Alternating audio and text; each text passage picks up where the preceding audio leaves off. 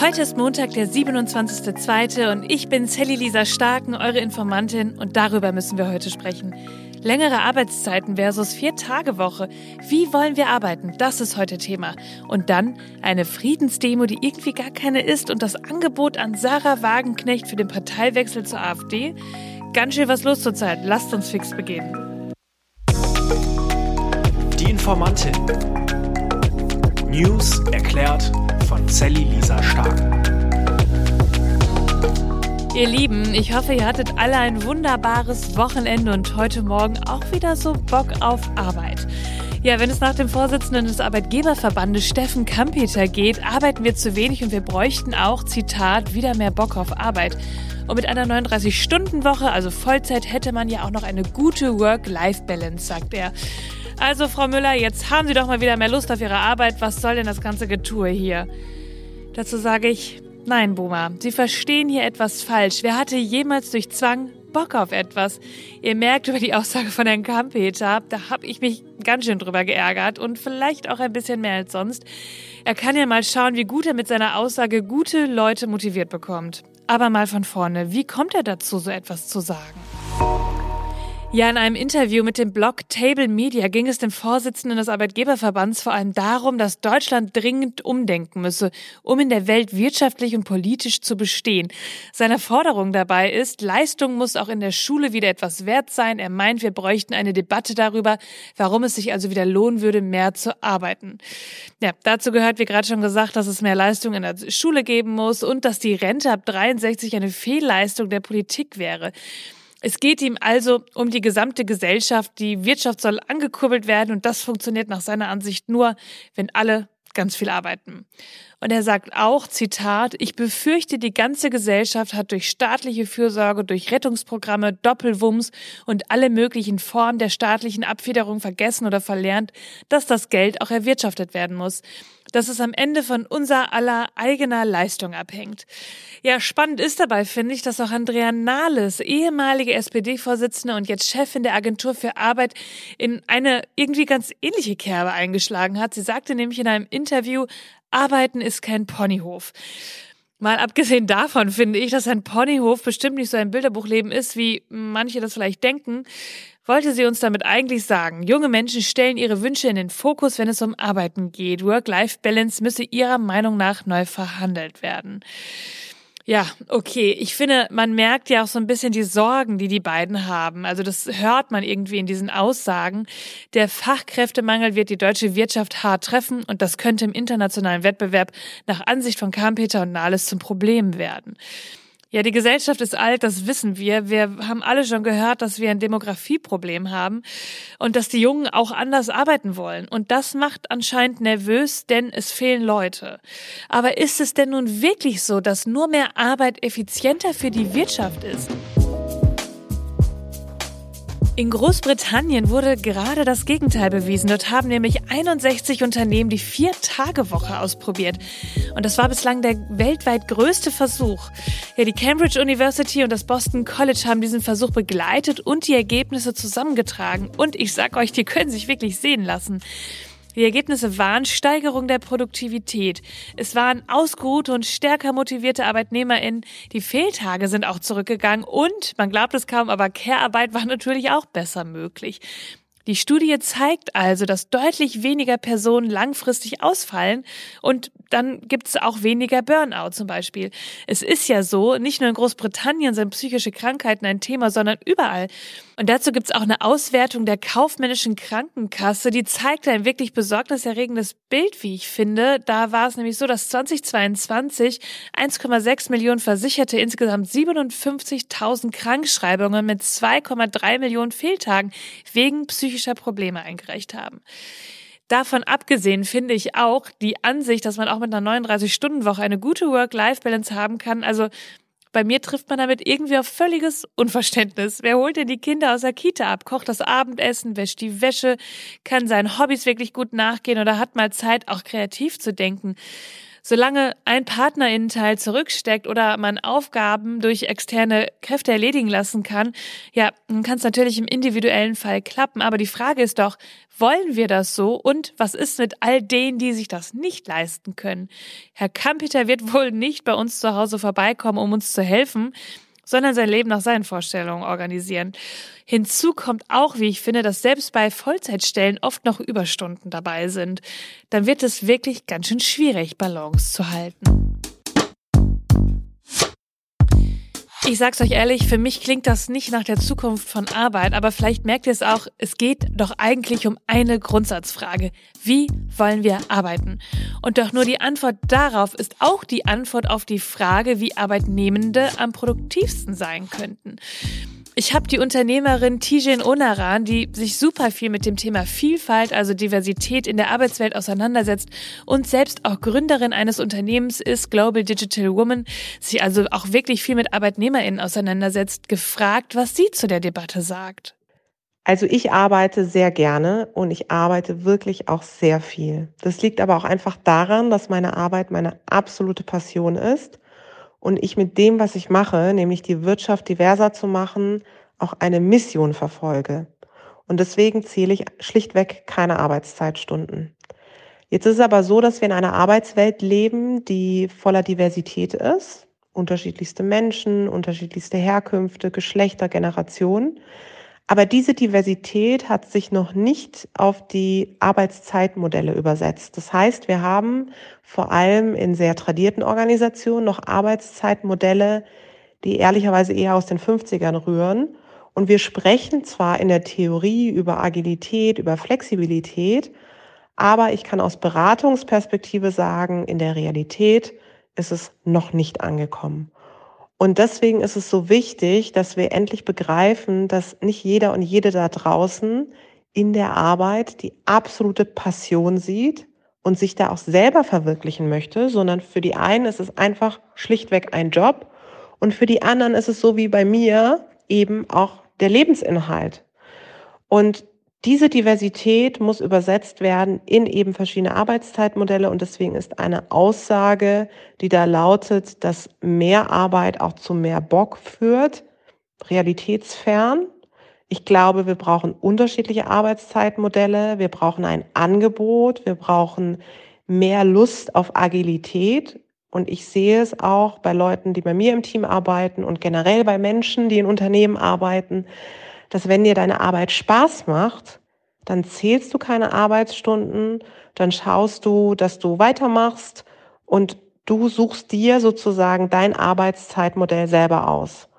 Und dahin müssen wir kommen, dass wir als Wirtschaft verstehen, dass wir nicht immer alles vorgeben wollen und müssen, sondern dass wir die Freiheit den Leuten geben, den Menschen geben, ihre Arbeitszeit selber zu gestalten. Das ist doch das Allergeilste, wenn ich merke, dass Leute in meinem Team sind, die Bock haben, jeden Tag zur Arbeit zu kommen und wie viel sie dann arbeiten. Ehrlich gesagt, das ist mir total egal. Hauptsache, sie haben Bock, mit mir gemeinsam an meiner Mission und Vision zu arbeiten. Ja, und dann gab es auch noch eine super spannende Kolumne von der Journalistin Sarah Weber im Spiegel. Sie sagt, viele junge Menschen wollen weniger Überstunden und mehr Teilzeit. Das als Faulheit abzutun ist nicht hilfreich. Der Vorwurf der arbeitsscheuen Jugend ist nicht neu. Die Menschheit kennt ihn mindestens seit der Antike, schreibt Sarah Weber.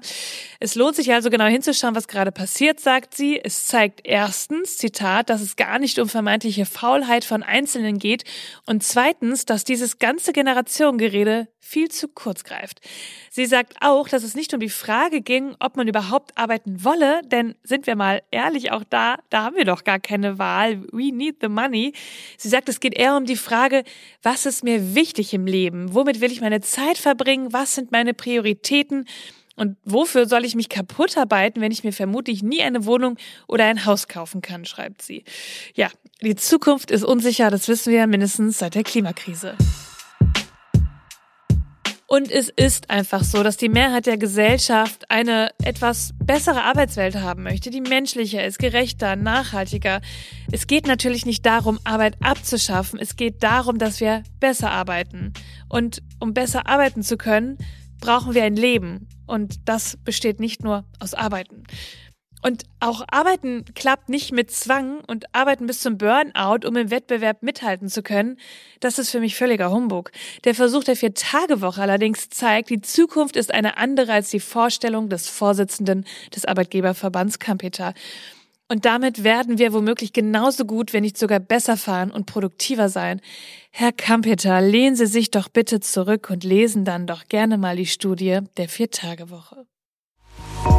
Am Freitag haben wir ja bereits darüber gesprochen. Ein Jahr Krieg in der Ukraine. Und da gab es ganz schön viele Erinnerungsveranstaltungen. Nur eine dieser Demos, die war irgendwie etwas anders. Erinnert ihr euch noch an das Manifest für den Frieden von Sarah Wagenknecht und Alice Schwarzer? Die linken Politikerin Wagenknecht und die einstige Vorzeigefeministin Schwarzer fordern darin keine Waffenlieferung und dafür aber bitte Gespräche mit Putin. Ja, dass das wohl keine gute Alternative sein kann, da haben wir ja bereits schon öfter mal drüber gesprochen. Und nun kam am Freitag zu dieser Demo Linke und Rechte zusammen, um den beiden Frauen zuzuhören. Wir wollten eben auch nicht nur ein Manifest schreiben, sondern wir haben gesagt, das muss auch auf die Straße. Die Friedensbewegung muss wieder auf die Straße. Das ist doch ganz klar der Anfang einer Bürgerbewegung. Wenn wir hier fertig sind, dann geht ihr bitte in, nach ganz Berlin und in die ganze Welt und redet und diskutiert weiter. Ja, wir reden drüber. Aber deshalb, weil der Gedanke so falsch ist. Bundeswirtschaftsminister Robert Habeck sprach von politischer Irreführung und auch die eigene Partei Wagenknechts, also die Linke, die hat wirklich ganz schön viel Kritik geäußert. Und nicht zuletzt auch deswegen, weil AfD-Politiker und auch Bundeschef der AfD, Tino Kruppalla, das Manifest unterschrieben hat. Und jetzt hat haltet euch fest, AfD-Politiker Björn Höcke, Sarah Wagenknecht sehr aufmerksamkeitswirksam einen Wechsel in die AfD vorgeschlagen. Kommen Sie zu uns, hier bei uns, hier mit uns. Können Sie die Politik machen, von der Sie in der Linken nur träumen. Das war auf der Pegida-Demo vom Wochenende. Aufgenommen wurde das vom Jüdischen Forum e.V. Ja, und spätestens da wird mir dann irgendwie auch ein bisschen anders. Bereits in den vergangenen Wochen hatten AfD-Politiker und andere Rechte für eine Teilnahme an dieser Demo geworben. Ja, und in dieser Forderung nach diesen Friedensverhandlungen und dass es keine Waffenlieferung mehr geben soll, darin sieht die AfD nämlich ihren eigenen Kurs wieder und sagt, es macht sie stolz, was Wagenknecht erzählt. Ja, kriege ich richtig Gänsehaut bei. 13.000 Menschen waren auf dieser Demo und ich sage euch, das waren nicht viele, denn es gab in den letzten Tagen viel mehr Demos, die sich solidarisch mit der Ukraine gezeigt haben und da waren definitiv mehr Menschen. Und das ist auch genau das, wo unser Fokus liegen sollte. Ich habe es wirklich schon so oft gesagt, aber ich werde es einfach wie so ein Mantra jetzt immer vor mir hertragen. Nur mit der Verteidigung der Ukraine kann es Frieden geben. Hört dazu gerne auch nochmal in die Folge von Freitag rein. Ja, jede Gelegenheit, diesen Krieg zu beenden, muss genutzt werden. Ja, wir müssen darüber sprechen, was das alles kostet und wann Deutschland Kriegspartei wird. Aber bietet es sich gerade wirklich an, die Ukraine alleine zu lassen und einen Vormarsch der russischen Armee zu riskieren? Und was passiert dann mit der ukrainischen Bevölkerung vor Ort? Und jetzt folgt eine wirklich, wirklich tragische Meldung. Die Küste Italiens bereits im Blick zerschellte ein Boot mit Geflüchteten an einem Felsen. Über 50 Menschen ertranken, die Leichen wurden ans Festland gespült. In mir verkrampft sich wirklich alles, wenn ich solche Meldungen vorlese. 250 Menschen sollen an Bord dieses Schiffes gewesen sein, viele Frauen und Kinder darunter. Die rechte Regierungsitalien und Präsidentin Meloni zeigten sich betroffen. Zitat, es ist unmenschlich, das Leben von Männern, Frauen und Kindern für den Preis einer Fahrkarte einzutauschen, den sie in der falschen Aussicht auf eine sichere Reise zahlen. Und im gleichen Atemzug sagte Meloni, dass irreguläre Migration aus diesen Gründen gestoppt werden müsse. Ja, und genau deshalb rede ich heute darüber. Leute, sowas ist Populismus. Menschen, die flüchten, machen das nicht aus Spaß, sondern aus der Not heraus. Stichwort Fluchtursachen. So eine Tragödie zeigt doch, wie verzweifelt Menschen sind, wenn sie die immensen Risiken auf sich nehmen. Sie sehen in ihrer Heimat oder den angrenzenden Nachbarländern keine Perspektive mehr, weder für sich noch für ihre Kinder. Darum wagen sie die Flucht in seeuntauglichen Booten, begeben sich in die Hände von skrupellosen Schlepperbanden und werden Opfer von Gewalt und Ausbeutung. Es ist an Europa jetzt endlich zu handeln. Es muss doch klar sein, solange es keine legalen Alternativen gibt, werden Geflüchtete sich weiterhin in die Hände von SchlepperInnen begeben und ihr Leben riskieren. Ich glaube, der rechten Regierung Italiens sind die Lebensumstände der Menschen, die zu Flüchtlingen werden, egal, solange sie sie nicht zu sehen bekommen. Das ist der wahre Grund, warum sie die Migration stoppen wollen, denn sie tun nichts dazu, die Fluchtursachen zu beseitigen. Der Flüchtlingskommissar der Vereinten Nationen Filippo Grandi sagte, Maßnahmen zu ergreifen, um die Zahl der Flüchtlinge und Migranten, die in Europa ankommen, zu reduzieren, ohne gleichzeitig Frieden, Entwicklung und sichere Wege zu verstärken, ist moralisch inakzeptabel. Und genau darum geht's. Wenn heute also wieder viele über die Abschottung Europas reden, dann könnt ihr gegenhalten. Eine humanitäre Lösung sind sichere Fluchtwege, mehr Solidarität in den EU-Ländern. Denn der Schutz von Leben und grundlegenden Menschenrechten muss Priorität haben. Die Rettung auf See ist eine humanitäre Verpflichtung nach dem Völkerrecht. Die SPD-Kandidatin und noch regierende Bürgermeisterin Franziska Giffey in Berlin steht nach der Landtagswahl gerade an zweiter Stelle mit sage und schreibe 53 Stimmen vor den Grünen. Wahnsinn, oder? Offenbar ist der Abstand zwischen der SPD und den Grünen bei der nachgeholten Wahl zum Abgeordnetenhaus in Berlin wirklich nur minimal. Die Wahl ist jetzt ja zwei Wochen her und so langsam sind die genauen Auszählungen gelaufen. Und wie aus dem endgültigen Wahlergebnis hervorgeht, das an Medien durchgesickert ist, liegt die SPD von Berlins regierender Bürgermeisterin Franziska Giffey nur mit besagten 53 Stimmen vor den Grünen. Und laut dem vorläufigen Ergebnis hat die CDU die Wiederholungswahl mit 28,2 Prozent klar gewonnen. SPD und Grüne bekamen beide 18,4 Prozent, die Linke kam bei der Wahl auf 12,2 Prozent, die AfD auf 9,1 und die FDP flog mit 4,6 Prozent aus dem Parlament. Ja, und dieses knappe Ergebnis ist aus zwei Gründen für uns spannend. Erstens, ihr seht daran, dass jede Stimme wirklich zählt. Das ist nicht nur eine Floskel, die euch irgendwer mal erzählt hat, sondern es ist wirklich Realität. 53 Menschen haben hier darüber entschieden, wie eine Regierung aussehen könnte. Und das ist nämlich auch Grund zwei. Mit der führenden CDU will gerade keiner so wirklich koalieren und deshalb könnten Grüne, SPD und Linke zum Zug kommen. Und wenn Giffey die meisten Stimmen hätte, könnte sie diese Koalition auch wieder anführen. Sie sagte in einem Interview mit der Zeit am Wochenende, sie würde nicht an ihrem Amt kleben und es würde ihr um die Inhalte gehen und darum, wie eine gute Koalition aussehen könnte. Aber seien wir doch auch an dieser Stelle mal ein bisschen ehrlich. Ich persönlich wäre ja erleichtert, dass ich vielleicht doch eine Chance hätte, wieder zu regieren. Also danke an 53 Menschen. Und bei all diesen Nachrichten, die auch echt nicht so einfach zu verdauen sind, habe ich mir überlegt, euch öfter mit etwas Positivem gehen zu lassen. Und die heutige Dosis Optimismus kommt von ChatGPT. Ich habe die KI, also den Chatbot, den man ja wirklich alles fragen kann, gefragt, was ihr Rat für mehr Optimismus heute ist. Und der kommt jetzt. Egal was heute passiert, denk daran, dass jeder Tag eine neue Chance bietet, um etwas Gutes zu tun oder positive Veränderungen in deinem Leben vorzunehmen. Egal wie klein die Schritte sind, die du machst, jeder Schritt bringt dich näher an deine Ziele und Träume heran. Gar nicht mal so übel für eine KI. Oder was meint ihr? Ihr Lieben, das war schon wieder für heute. Ich habe euch alle Quellen und Informationen in den Show Notes verlinkt. Informiert euch selbst, sprecht darüber, bildet euch eure eigene Meinung. Schickt mir eure Fragen auf Instagram. Ich freue mich total von euch zu hören. Alles, was ihr wissen wollt, was wir hier behandeln können. Und dann freue ich mich auf Mittwoch, denn irgendwas passiert ja immer. Bis dann. Die Informantin. News erklärt von Sally Lisa Stark. 7.1 Audio.